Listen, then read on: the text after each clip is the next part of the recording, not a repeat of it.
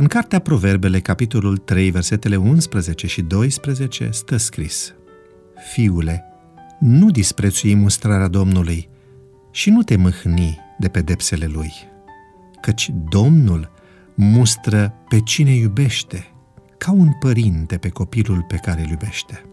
Nu este nicio îndoială.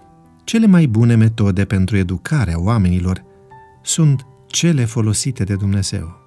Ar trebui să privim mai des în Scriptură la sfaturile și exemplele oferite de El pentru a învăța. Despre împăratul David cunoaștem foarte multe lucruri frumoase. A fost cel mai bun împărat al lui Israel. Este totuși un lucru foarte important în care David a eșuat. Familia. Copiii lui David nu au primit cea mai bună educație. Biblia ne spune că David nu-l mustrase niciodată pe Adonia. Probabil că la fel procedase și cu Absalom, care a vrut să-și ucidă tatăl pentru a-i lua locul ca împărat. Acest model de educație a dus familia lui la dezastru. Nu cumva și astăzi se întâmplă la fel în multe familii. Este posibil ca părinții să-și urmărească interesele lor și să-și neglijeze copiii. Familia nu mai este o prioritate decât teoretic, pentru că alte lucruri importante i-au luat locul.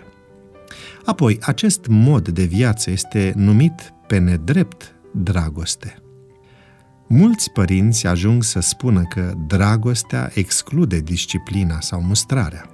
Versetul de astăzi ne oferă motivul din spatele disciplinei, și anume iubirea. Dumnezeu ne disciplinează tocmai pentru că ne iubește, iar părintele urmează exemplul lui. Atunci când vrei să-ți disciplinezi copilul, caută să analizezi mai întâi motivul pentru care o faci. Ești prea supărat? Ești nervos? Sau o faci din dragoste pentru el? Roagă-te lui Dumnezeu să te învețe și ca atunci când acționezi, copilul să înțeleagă dragostea ta și a Domnului. O disciplină corectă va fi binecuvântată de Dumnezeu.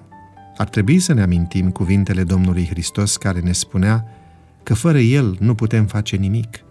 Cerul va coopera cu părinții care nu vor neglija această datorie, pentru ca aceste făpturi firave să fie sub influența bună a lucrării Duhului Sfânt.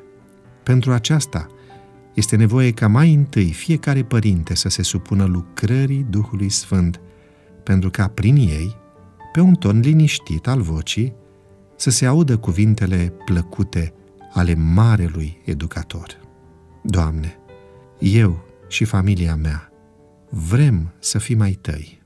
Reconsacră-te astăzi lui Dumnezeu și cere puterea să-ți conduci familia mai aproape de cer.